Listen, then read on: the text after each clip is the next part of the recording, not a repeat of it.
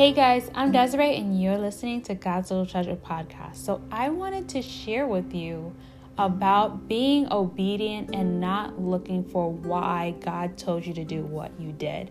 I know there are so many situations where sometimes God will tell me to do something very spontaneous, and I'm just looking for the reason why, or I'm just trying to make it make sense to why God asked me to do it or what is the fruit of it you know like sometimes it's like kind of when we get people a gift we want to see their response we want to see how they how they feel about it but sometimes when god tells us to do things we are not going to be in the front row center understanding or seeing the fruit of it.